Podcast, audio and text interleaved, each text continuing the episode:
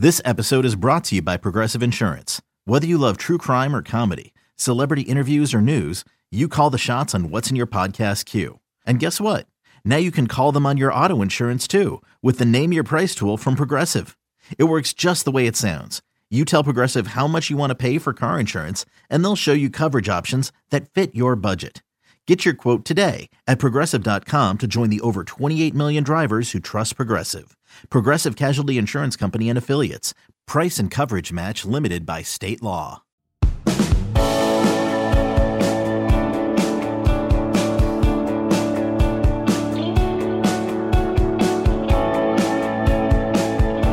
And welcome in. Late Kick is live. It is Tuesday, June first. Rabbit, rabbit. Make sure you say it before midnight tonight. The year of our Lord, two thousand twenty-one. Yeah, it's Tuesday. If this were the regular season, this would be normal, but this is secondary season, not to be confused with the off-season, which certainly doesn't exist, as evidence with how jam-packed the show is tonight. But we're doing a Tuesday show because we can't wait to Thursday. I've got stuff that we had to cut from the show, again, on a Tuesday in June. So that's how loaded we are. We have got major transfer news. We've got to talk about Georgia just all of a sudden owning the transfer portal. There was, you remember once upon a time, it was Oklahoma and Florida. Early on, it looked like Florida owned this thing. And now kids that were at Florida have since committed to Georgia.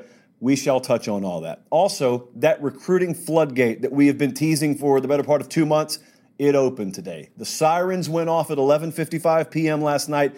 And then at twelve o'clock, they opened the dams, and it started to just flood recruiting news after midnight. Yeah, you understood me correctly. Those of you who are diehard recruiting fans, you saw it last night. If you didn't, I'm going to let you know what did happen and what is happening. Our staffs, I'll give you a perfect example. The Noles two forty-seven staff had a thirteen-page deep thread last night on their board that was being updated every few minutes at one thirty in the morning. I know, because I drove back to Nashville last night, and when I got in, that's what was going on there.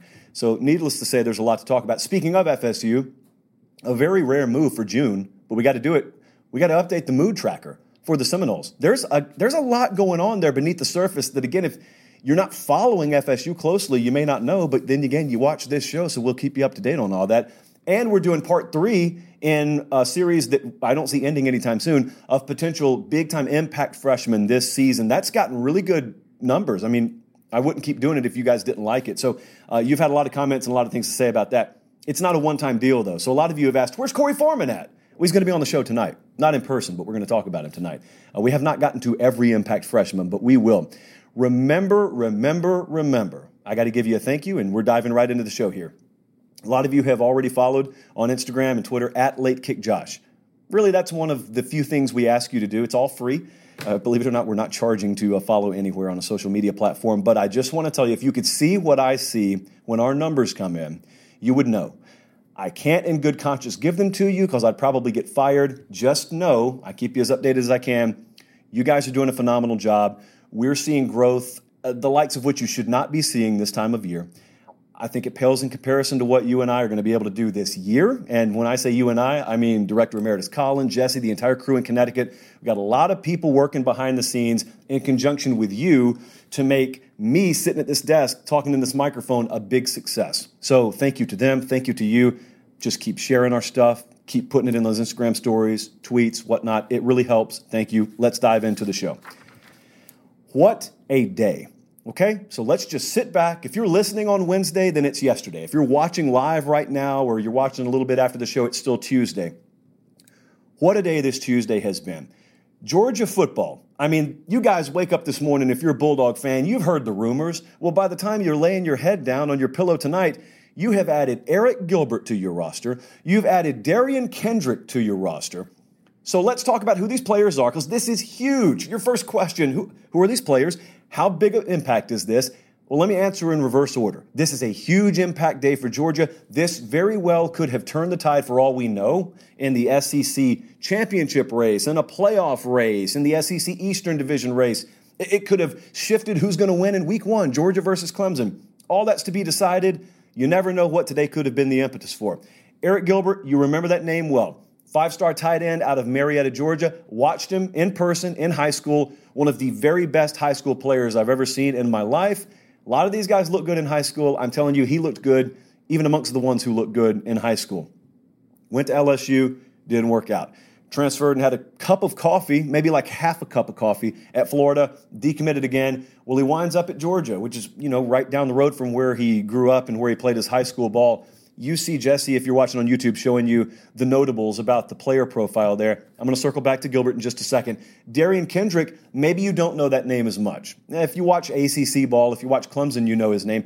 Back in twenty eighteen, he was originally recruited as a wide receiver, ended up transitioning to D B, and was a very good D B for Clemson. I, he was first team all A C C, I believe, last year.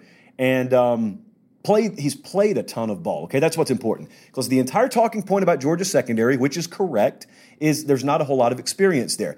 But we've learned an important lesson, haven't we, along the way in this whole transfer portal era, trademark. And I'm going to circle back to that lesson actually in about two minutes, but I want to keep reiterating the lesson. Because one thing that used to happen during preview magazine season is as soon as you got that nice, crisp, physical copy of that preview magazine in your hand, rosters were set, we know who's on every team, all right, let's start drawing conclusions about teams. Can't do that anymore. All right, so let's talk about these players, and let me tell you how big this is for Georgia, because this does not just impact Georgia, this impacts you if you're a Clemson Tiger fan, if you're a Bama fan, if you're a U S C or Oregon fan, Oklahoma fan. This has to do with every single one of you. It is a true keystone move in that its ripple effects will affect the entire sport. Arik Gilbert is another transfer portal lesson. And the lesson is do not draw conclusions on teams and rosters until camp opens. Because the transfer portal is teaching us, in some cases, a very hard lesson that if you run your mouth too early about what a position group is and what a team is and isn't, this could bite you. Remember when George Pickens went down? Think about this. George Pickens goes down in spring ball for Georgia. The immediate snap of the fingers reaction from a lot of people was, well, that pretty much screws them out of an opportunity to win anything of significance this year. And by significance, most of you meant a national championship. You've seen Georgia win the S E C. You've seen them go to the playoff. You're talking about being able to win a title. Well, it stands to reason they're not going to be able to do it without their number one receiver, right? Well, what were you saying then? What are you saying right now? Uh, this really is a game changer. So you may ask yourself, and you may ask me, since I'm the one talking here, you may say, Josh, I hear all that. But isn't this really an apples to oranges comparison, this whole George Pickens to Arik Gilbert deal? Because one's a wide receiver and one's a tight end. No, friend, one is a wide receiver. The other was a tight end. But if you look closely at that statement Mister Gilbert put out today, and you listen to folks, uh, Rusty, Jake, Kip, and the like, cover the Georgia program as well as anyone in the market, and touched on this earlier today as well, Arik Gilbert's being brought in to play wide receiver, albeit at six three, two hundred forty-five pounds. But Gilbert was a wide receiver in high school. I know they listed him as a tight end, but, I mean, I will never forget watching Marietta play. He played pretty high-level ball in Georgia. And watching him, you know, on jet sweeps and end-arounds at six three, two forty-five, getting the corner, on corners that were, you know, sixty, seventy pounds lighter than him. He can do that, okay? He has the raw physicality to be able to do that. Physicality is the wrong word. He has the physical ability to do that. The big question with Arik Gilbert is going to be, well, two things. Number one, where is he mentally? I think that's a fair question. There's a lot that's gone on from the last time you saw him play football until the next time you'll see him play football. So that's a fair question, if you want to question that. I have questions about it. That's probably chief among them. Where is Arik Gilbert mentally? The second thing is, I don't know what in the world he's been doing from a training perspective, so we want him at wide receiver. Well, I look at him right now, he's six three, two forty-five, he's ultra impressive, but I wonder where he is from a conditioning standpoint physically. So let me put that out there. If Arik Gilbert is where he needs to be from the neck up, and if his conditioning and his physical nature is where it needs to be, if those boxes are checked, this group, this offensive group at Georgia can redefine what Georgia football is. So let me think about this, and let me think it out loud, and you follow along with me. It's always in vogue to doubt Georgia offensively in the S E C, even amongst the fan base. A lot of folks doubt because they haven't seen. And the nature of college football fans and sports fans in general is a lot of times you just have to see it to believe it. I guess that's human nature. Good Michael Jackson song, for my money, the best one, and it's also true. So if you tell me it's human nature, why, why? Uh, you're right. I like to try and see around the corner a little bit because I don't think there's any skill in waiting until something happens to talk about it happening. I think anyone playing checkers in the park can do that. If you've got Arik Gilbert where he needs to be from the neck up, if he is physically where he needs to be, and you look at the other pieces on this offense, this group has a chance to redefine what we think when we say Georgia football. And what I mean by that is, they don't have just a bunch of pieces. You know, we talk about depth all the time. Depth is not a bunch of names on roster. Depth is either a proven ability or an unproven ability, but knowing you have the horses in the stable that you're going to need. Not only do they have the horses there, what Georgia's going to look at in week one against Clemson, for example, if everyone's healthy, is they're going to look at a lot of versatility and they're going to look at a lot of multiplicity. Wasn't a good movie. It's a very good thing to have on your football roster. You have got guys like Arian Smith, Demetrius Robertson. Those guys can pop the top off a defense if you need them to. But then you've also got guys like Jermaine Burton, who's probably my favorite wide receiver and probably favorite skill piece that they have right now. But then when you add in guys like Darnell Washington, and I've made it, what, three or four minutes into this segment, haven't even mentioned the starting tight end there. Darnell Washington, who's a monster. He's even bigger than Gilbert. And then you put Arik Gilbert on the field. I want you to search the nation, and I want you to find me the collection of defensive backs that can go four for four, five for five, depending on formation across the board, and can contain that for four quarters. I'm not talking about knocking down a pass, okay, whistle blows, go back to the huddle at second and ten. I'm talking about doing it sustained for four quarters. We know what it takes to win in this sport now. We know what it takes, and we know Georgia hadn't had it consistently. I have maintained to you, and I will still maintain, I think they started to make a lot of the moves they needed to last year. It got preempted by COVID. I've beaten that horse to death. We don't need to revisit that. But they are where they need to be offensively. They are coming along at a time where their wide receiver room and their quarterback room, chief among them being uh, the starting quarterback there, is where it needs to be to the degree it has not been. Okay, so when those things align, I know it's going to be very popular to try and look and find reasons why Georgia's not going to explode offensively this year. I'm not going to look for them, okay? I'm going to be the opposite. I'm going to look at the pieces Georgia has, and I'm going to tell you, I'd be stunned if Georgia didn't have a top three offense in the country this year. I'd be stunned if they didn't have it. Maybe they don't. Been wrong before. I'm going to have to see how it unfolds if they don't have that. Secondly, Derion Kendrick comes on board. Now, the offensive guy is going to get a lot of the acclaim, but I think that coaching staff there, if you really got the truth out of them, they may even be a little bit more excited about Derion Kendrick. Derion Kendrick needs to be mentioned in the same breath with Brandon Turnage and with Tyke Smith. Those are the two other defensive backs that Kirby Smart and his staff have brought in via the transfer portal. They, being Georgia, now have three kids in the top twenty in the transfer portal rankings, by the way. That they and Oklahoma, those are the only two programs that have that, I believe. So this is a it's yet another lesson, really, kind of like we were talking about with Arik Gilbert. Do not judge teams before they get to camp. Just a month or two ago, people were looking at Georgia. Preview magazine season's about to be upon us, and you're saying, what I'm going to read on those pages is Georgia is razor thin and ultra green in their defensive backs room. Well, they were. But the process wasn't over. These good staffs, they don't ever stop trying to upgrade and evaluate their roster. And so Kirby Smart, they got out of spring. Anybody who follows Georgia football knew they were about to dive into that portal head first, and they were trying to find help in that defensive backfield. They went and got Smith, Tyke Smith from West Virginia, who I think is going to be one of the more unsung heroes of the transfer portal because he was brought in to play nickel, which means they don't have to cross-train a bunch of true freshmen or first-year starters at an unfamiliar position. Secondly, they bring in Turnage, which, if nothing else, starts to add some valuable depth. And then you bring in Derion Kendrick, who's played high-level ball for a perennial national championship contender. He's been in a ton of big games. He's got a ton of reps under his belt. And so now what did we answer? Well, number one, you filled a void that was left immediately by George Pickens with Arik Gilbert. You also filled a couple of voids, and you made a room that looked like a relative weakness. Now, I'm not going to go so far as to call it the strength of the team, but it certainly isn't something that you, you wave a great big red flag over every time we talk about Georgia football. Is this going to put a lot of pressure on Georgia? To me, it's the dumbest storyline in America. There's pressure on every program. If you're getting paid to coach this game, let me fill you in on a little secret. If you're getting paid to do a job, period, there's going to be pressure on you. If you're being paid at the highest level, then there is going to be immense pressure on you. It's a privilege to coach under pressure. What is the alternative? Don't go pick up guys out of the transfer portal? Is the alternative don't recruit at a high level so we won't have the players to put us in position against an Alabama or an Oklahoma? Is that the alternative? It's stupid. People never think this stuff through when they say it. You know, Georgia goes out and recruits, but they don't get it done. They don't get what done? They can't, they can't run up against the greatest dynasty in the history of the sport and take them down? Shame on Georgia for not being able to do what uh, really no one else has been able to do. Clemson's taken a couple of bites out of them. Even Clemson hasn't supplanted them. And oh, by the way, Clemson doesn't have to play in the same conference as Alabama. So what have they not done? They hadn't won a national title, and that's about it. And I remind you all, they went to overtime of a national title game. Is there pressure on Kirby Smart and his team? Yeah, there was before these transfers. There will be this year. I think this is the best collection of talent that they've had. I think it gives them the best opportunity to win a national championship. Is there a lot of pressure? Yeah, there was yesterday. There is today. There will be tomorrow.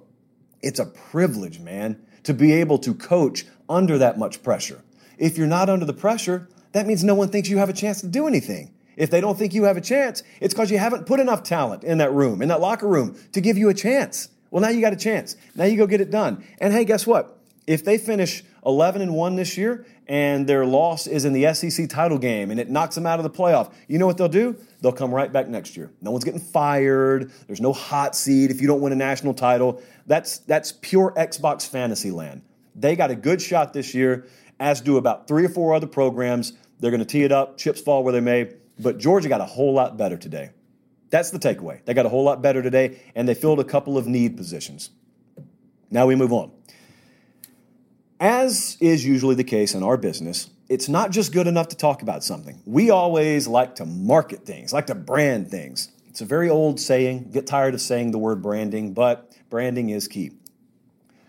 So I figure we got a big recruiting wave coming at us. Let's just call this the summer of scoop, because there's going to be a lot of it to be had. Steve Wiltfong had a live blog on two four seven sports dot com. He's been running it throughout the day, and it's just updating whenever he hears something. I was on the phone with Wiltfong twice today. I think in the span of time between those two calls, he probably talked to like five or six dozen coaches and staffers and players.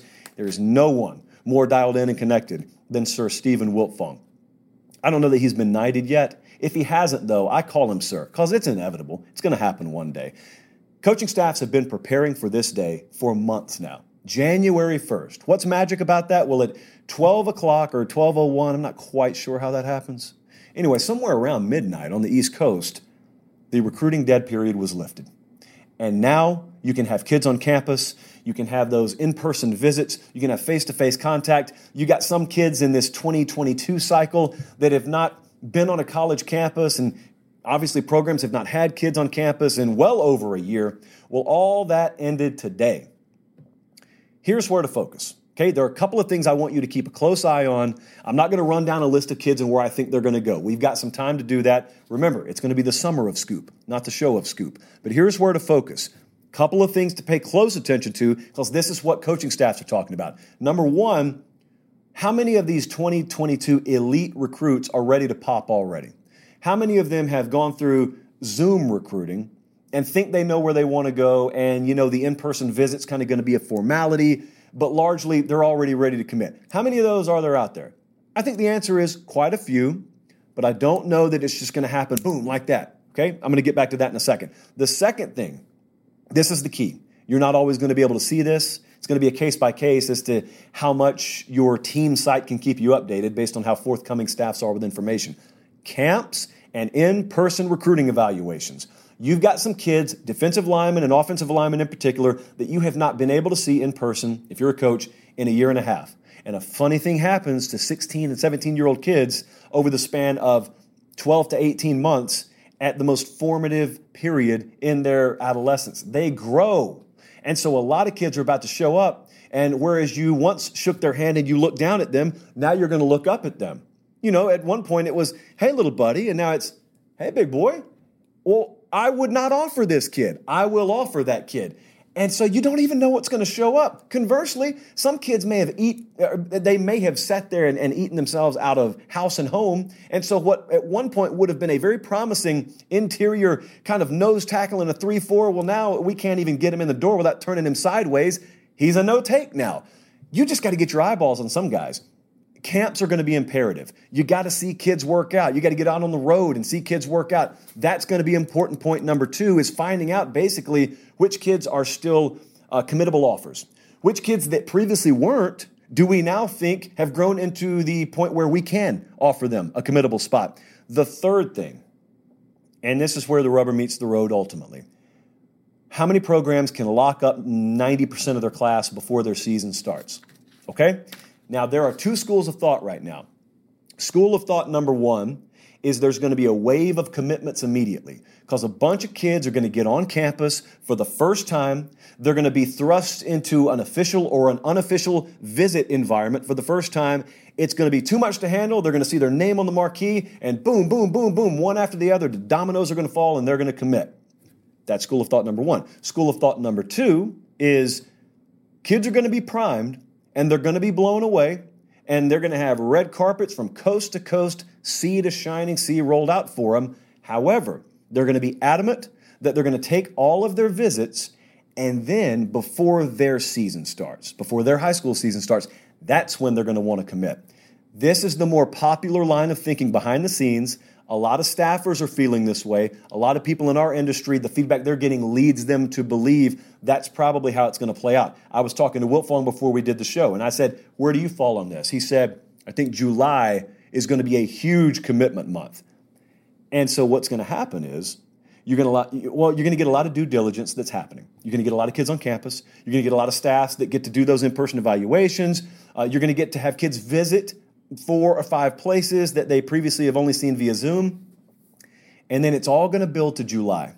And July is going to be unlike anything you've ever seen for a different reason than June is unlike anything you've ever seen.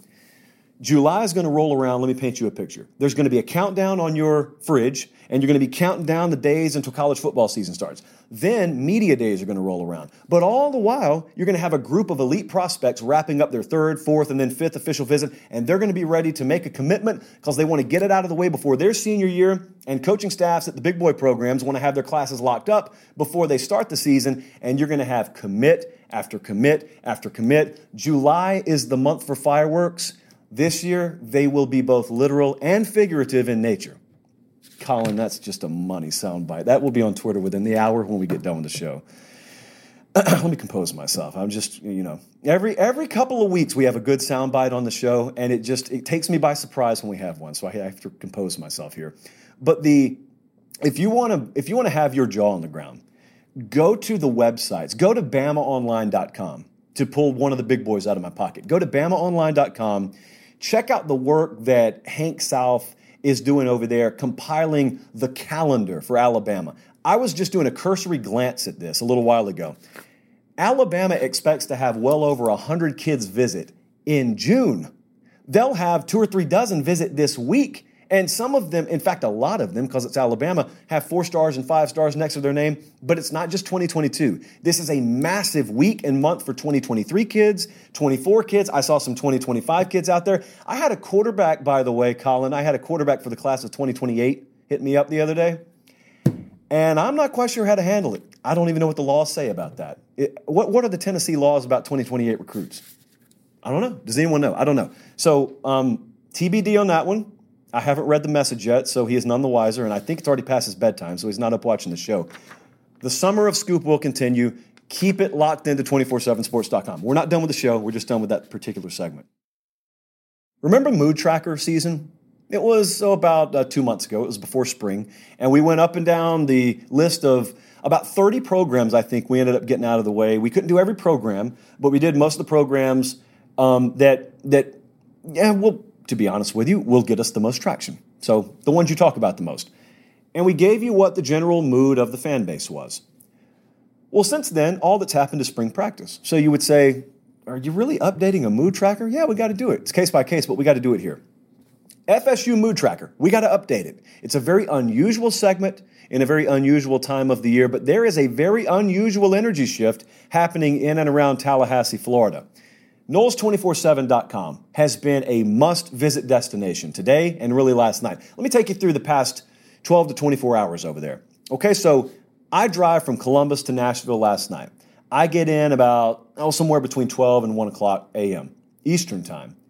And so I'm groggy, but I want to check it out because I know the dead period just lifted, and I know F S U staff, man, they've been building and building and building. And, I mean, it felt like a carnival was coming to town right there in Tallahassee on campus at Florida State. So I go check the website, and I kid you not, I was so proud. It made me so happy. It was one o'clock on the East Coast. It was the middle of June, well, early June, and over at Noles two four seven dot com. There was a multi-page deep thread that was being updated, boom, boom, boom, like that, of recruiting updates.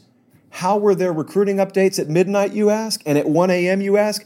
Well, because Mike Norvell and his staff didn't even wait until the sun came up. They had an army of kids that were essentially waiting at the gates, and there was someone counting down, three, two, one, let them in. And then Florida State just had a massive recruiting event right there. They had personalized golf carts. I think it was great. But they had a lot of notoriety. Okay? Marketing is a big part of this. Make no mistake. I'm going to circle back to that in a second. So that happens. I take notice, as does pretty much everyone else in our business. And so I'm over there this morning, and I said, we can't let this go unnoticed because Florida State was bad on the field last year. And so an outside fan, if you're a Kansas State fan, you don't know anything about Florida State, and you were to just ask yourself, I wonder how Florida, I wonder how F S U fans think right now. How do they feel? You'd probably think they're down in the dumps. You probably think that they don't have much to look forward to. And then we do this segment, and I'm telling you, you'd be wrong. That's part of the reason we do this segment, to give you kind of a, an on-the-ground view instead of a fifty thousand foot view of fan bases. But I go over there today, and I ask the folks at Noles two forty-seven, I got to do a new mood tracker for you guys. It's become clear. We got to update the mood in Tallahassee. So let me ask you, as I often do, I'll go to the message board, and I'll say, fill in this blank. My current mood towards Florida State football is... And in solid Noles two forty-seven fashion, solid forty percent of the answers were sexual. Obviously can't use those. There were some drug paraphernalia references. I'm going to sweep those to the side. But there were some really good responses here. Um, there was a Club La Villa reference, rest in peace. If you know, you know. But also, cautious optimism was the floor. It was the worst response I got today. So again, let's reset the scene. Mike Norvell comes in there last year. It's not a good first year. They get upset at home against Georgia Tech in week one. Things never improve all that much. And you would think, as an outsider, there's not a lot to be excited about there. These people are jacked. They are stoked. Why? Well, number one, they have bought into a vision. That's the simplest part. They've bought into a vision that the coaching staff is selling. More on the coaching staff in a second. They understand the current situation. I was on the On the Bench podcast the other day with Brendan Sinone. We were talking about their over-under win total. Vegas put the over-under win total for F S U out this year at five and a half. They don't expect a great year for Florida State. The fan base did not come out like some other fan bases and say, this is disrespectful. How could they do this to us? Hey, inside baseball, or football as it were, don't ever call anything Vegas puts out disrespectful. If it's really disrespectful, shut up and go to the nearest betting window and take advantage of it. That's how you take advantage of a disrespectful point spread or team win total. Okay, now I'm off that soapbox and, and back on Florida State here. So F S U fans did not do that, is my point. They said... Um, yeah, I think we can go over. You know, there's optimism they can go over, but it's not like they're expecting to contend for the A C C this year. They want to take a solid forward step. But what has them so excited is their coaching staff is recruiting with their hair on fire right now. And they're taking it ultra seriously. And they're all in on recruiting. They have totally bought in. And it's come from the top, and then it's trickled down, not just to the staff and the support staff, but to the fan base too. They're marketing the program properly. Here's the thing about marketing. Everyone claims that they are for real about it. Everyone claims they're serious about branding. They're not. I can promise you they're not. The only time that a rebrand and a rebirth of a program really works is if the head coach is on board with it. Mike Norvell is on board with this. That vision is from the top down. Okay, that's why everyone takes it seriously at Florida State, and that's why it feels so authentic at Florida State. It is. You don't know if it's going to work out. I have no clue how it's ultimately going to work out on the field, nor do the fans there. And no one's under the misguided notion that getting recruits on campus is ultimately going to lead to multiple championships down the road. It's a one step at a time process. Okay, we all get that. There's nothing wrong with being excited, though. There's nothing wrong with getting jacked, with seeing your coaching staff all in and seeing them all over social media and seeing them, despite a very poor product on the field, able to convince a bunch of highly rated kids, be in Tallahassee, Florida at twelve oh one a.m. on June first. That's exciting. It's very exciting. But now they got to get to work, and they have, and you got to swallow your pride a little bit. And that's the key component here. This is not Colorado State football. This is Florida State, one of the premier brands in this sport for several decades at this point. If you're seventy years old and you're watching this show, you remember when Florida State was nothing, and you watched how they built their program. But if you're thirty-five years old, you've only known a Florida State that was a premier national brand. It's been down. Now, granted, they've won a title in the last decade, but for a little stretch here, it's been down. The best thing Mike Norvell and his staff have done, let me rephrase because we did a little jump there, so I want to be able to cut this later. The best thing Mike Norvell and his staff have done is they walked in, they looked around, did an honest assessment of the situation, and they said, this roster's not where it needs to be, the culture's not where it needs to be, and the sad reality is we're going to have to market Florida State because there's a generation of kids, coincidentally the ones we want to recruit, who do not view this brand the way that we grown men may view the brand. We know better, they don't. We got to teach them, and we got to swallow our pride a little bit, and we got to go sell Florida State. We may not think we should have to, but the bottom line is we do have to. Listen, hopefully there's going to come a day where you don't have to go sell Florida State. You got to you got to keep kids from beating down your door trying to get in Florida State. Okay, that's the way they do it at Alabama now, at Clemson now, at Ohio State. It's not where Florida State is right now. But the refreshing difference is they have swallowed their pride, and they are doing everything in their power with the head coach on board, driving the bus in many cases, or the golf cart, in selling Florida State. And that's how you ultimately take that step year one to year two, year two to year three. I look at a bunch of folks, and I've seen them all throughout the Twitter sphere and elsewhere today, sort of making fun of Florida State. What are you making fun of? You, I got news for you. A lot of you, some of you in that state, would gladly trade places and have a coaching staff with that kind of energy in your building. They hadn't put the product on the field yet. They don't have the results on the field yet, nor should they. No one would have walked in year one and accomplished a whole lot more than they did last year. But I'll tell you this, and I'll tell you why I'm excited about Florida State right now. The one question I had about Norvell when he came in was recruiting. I don't doubt the guy's football acumen. I don't doubt his ability to get on a grease board and draw me up a game plan. I don't doubt that. I doubted whether he was going to come from the G five ranks at Memphis and dive into the recruiting waters at Florida. They are very deep in that state, and go toe-to-toe and be able to be able to speak that language and drive the speed you need to down there. They are. They are. Now you got to sign them, because here's the one word of caution, okay? There's some caution tape around this segment. This time last year, albeit different circumstances, Tennessee was red hot. And ultimately, it fizzled out a little bit, and that coaching staff's no longer there. So again, we're taking all this in the proper context. Don't think we're not. Everyone understands that getting kids on campus does not in and of itself conclude anything. It just takes a great, big, giant step. Like if you've ever walked through your house at night, you're trying to get to the fridge, trying to eat something you're probably not supposed to be eating, and it's dark. You don't turn the lights on. You don't want anyone to know you're creeping around the house. You take one step at a time. And if you can get one of those big steps out of the way, you're not to the fridge yet, but you probably just took a big step over a bunch of Legos on the floor that would have befallen a lesser man. That's what we're trying to do. At Florida State, we're just trying to take steps over the Legos right now so that we don't end up in the hospital. And instead, we can compete for a championship one day. One day, maybe a little bit down the road, but one day. Let's talk about some impact freshmen to wrap it up here. I just hope, look, look, okay, we can cut the column, don't include this in the segment. I just hope Florida State is back selfishly. And a lot of you who otherwise don't have a rooting interest here, I've explained my concept here. We'll probably talk about it later. Um, Quinn Ewers, Ohio State quarterback from Texas, commit from Texas, had some interesting things to say about this. If you are an otherwise non-biased observer of college football, you should root for Texas, Texas A and M, Miami, Florida, and Florida State to all recruit at an elite level nationally. If you want to see the sport balanced out, that's how you balance it out. I've spoken about, I've spoken my piece about that several times at this point, but you know, Florida State's a part of that equation. All right, now let's talk about some impact freshmen. We've done two parts to this already. There is no end in sight because there's a lot of impact freshmen to talk about this year. Haven't spoken about Jason Marshall yet. That changes right now. Big-time corner prospect for Florida, number twenty-eight overall. So he was a five-star kid. Prototype size, man. six two, one eighty. A lot of times you recruit them and you bring them in and you have to develop them a couple of years before they have the prototype size. Not Jason Marshall. He's just one you can go say, oh, he looks like that in high school, does he? Okay, well, we got room for him in Gainesville. He enrolled early. He's a really good program guy. Okay, a lot of people speak very highly of him, uh, kind of the same way they did like Pat Surtain. When he came into Alabama, he was a program guy, not a guy you have to worry about a whole lot. And also, on top of that, he's got the five-star attributes. He is a self-starter. It's a lot of the good stuff that you hope to hear about early enrollees. Listen, he could be the corner opposite Elam this year. He could start at nickel for them. He's going to be a player. This is a three-and-out type player, and so you want to get as much out of him as early as you can.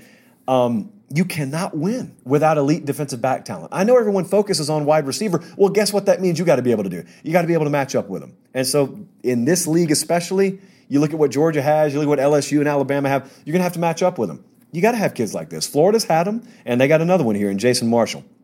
Go all the way out to the West Coast. A man by the name of Corey Foreman. I did not say boy or young man. I just said flat-out man. Corey Foreman was the number one overall player in the country this past recruiting cycle. And he committed to U S C. That's big. He stayed home. This guy was at one time committed to Clemson. He had Alabama, Georgia, Oregon. He had all these programs. L S U was in this thing, really, really deep into it. But U S C keeps him at home. This was a massive win for U S C, just purely in terms of optics. It was a massive win.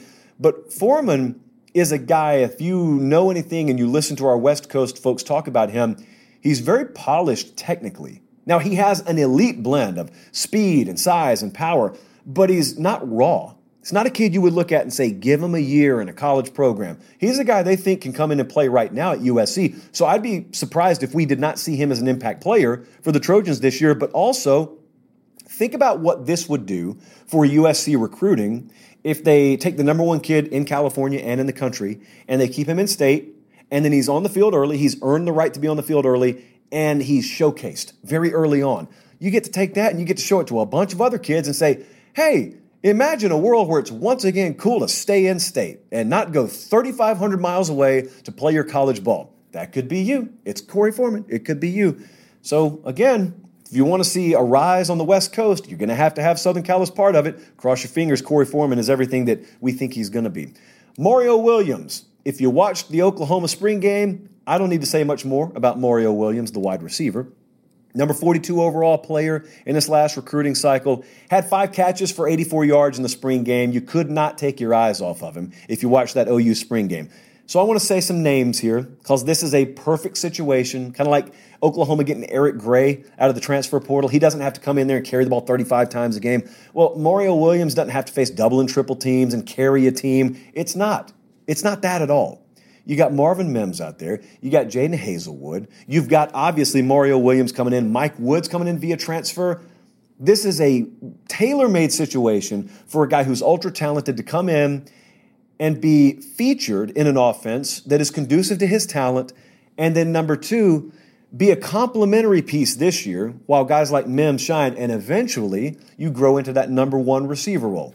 At Oklahoma, they grow them on trees. And so you don't have to have true freshmen come in and save the day for you. We were talking about them at linebacker the other day, bringing in big-time linebacker talent. Once upon a time, if you were Oklahoma, you would have to hope and pray that true freshman defensive talent was going to work out for you. That's not the way it is anymore. You got guys like Nick Benito there. That's not the way it is anymore. Well, you got guys like Hazelwood and Mims and Woods there. You don't have to have Mario Williams shine. He's going to anyway, but you don't have to have it. Your life doesn't depend on it. And also, I want to go to Oxford, Mississippi. Taiwan Malone. Anyone remember this name? Because we were talking about him a lot during the recruiting process. Taiwan Malone was a name on the radar of Ole Miss, where he eventually ended up. A and M was hot after him. A lot of the big programs wanted Taiwan Malone. This is not some backup option that chose Ole Miss after other programs didn't have room for him. A lot of folks were going to make room for Taiwan Malone.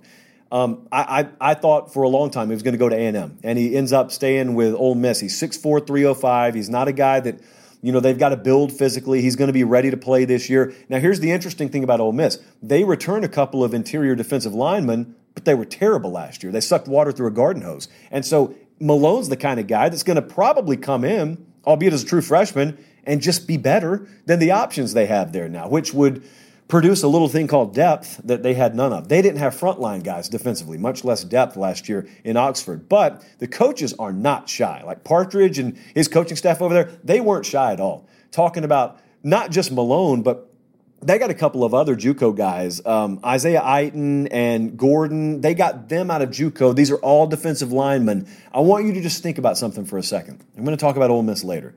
Consider this, mm, what do I want to call it? Consider this consider this confluence of events happening for Ole Miss this year. You've got quarterback, you got offense. No one worries about offense with Ole Miss. But if guys like Taiwan Malone come in and they live up to their billing, the couple of other JUCO defensive linemen they got from the portal, or I guess they came from, uh, just transfers, I guess. I don't even know how to, re- how do we refer to them now?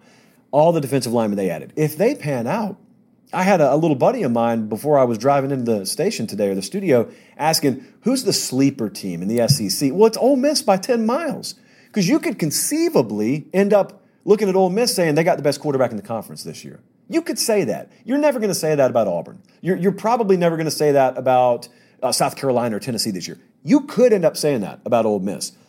But what you think about Ole Miss is that matter. They're going to be all show. You know, it's going to be all sauce. They're not going to have steak because they're not going to be able to stop molasses in December.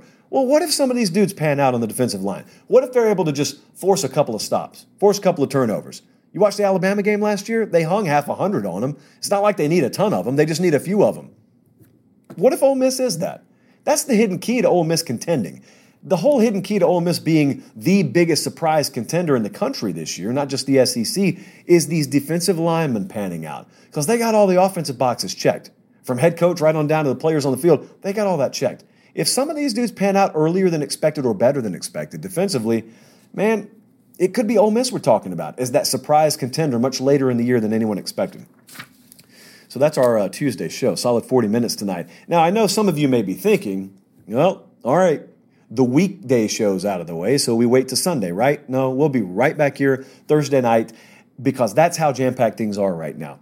Uh, we do not do off-seasons. We never will around here, and we at some points feel the need to add a show in. That's where we are. We're not looking to shave shows. We're looking to add shows. And as long as you're showing up like you are in the live show right now, and we'll no doubt get good viewership in the replay on this, um, we'll continue doing it. So, uh, again, front end and back end, thank you so much for the traction you're giving the show. Please continue to do that. Those five-star reviews on the podcast are getting us noticed. We're almost at fifty thousand subs on the YouTube channel, by the way. So if you haven't subbed here already, you don't lose anything by doing it. Again, it's free. So give us a sub. Like the videos, though. That, that's what helps us the most, just liking those videos. Thank you so much for watching the show. We're out of here. For Director Emeritus Colin, Jesse and Company in Connecticut, I'm Josh Bate. Have a great start to your week, for some of you at least, and God bless.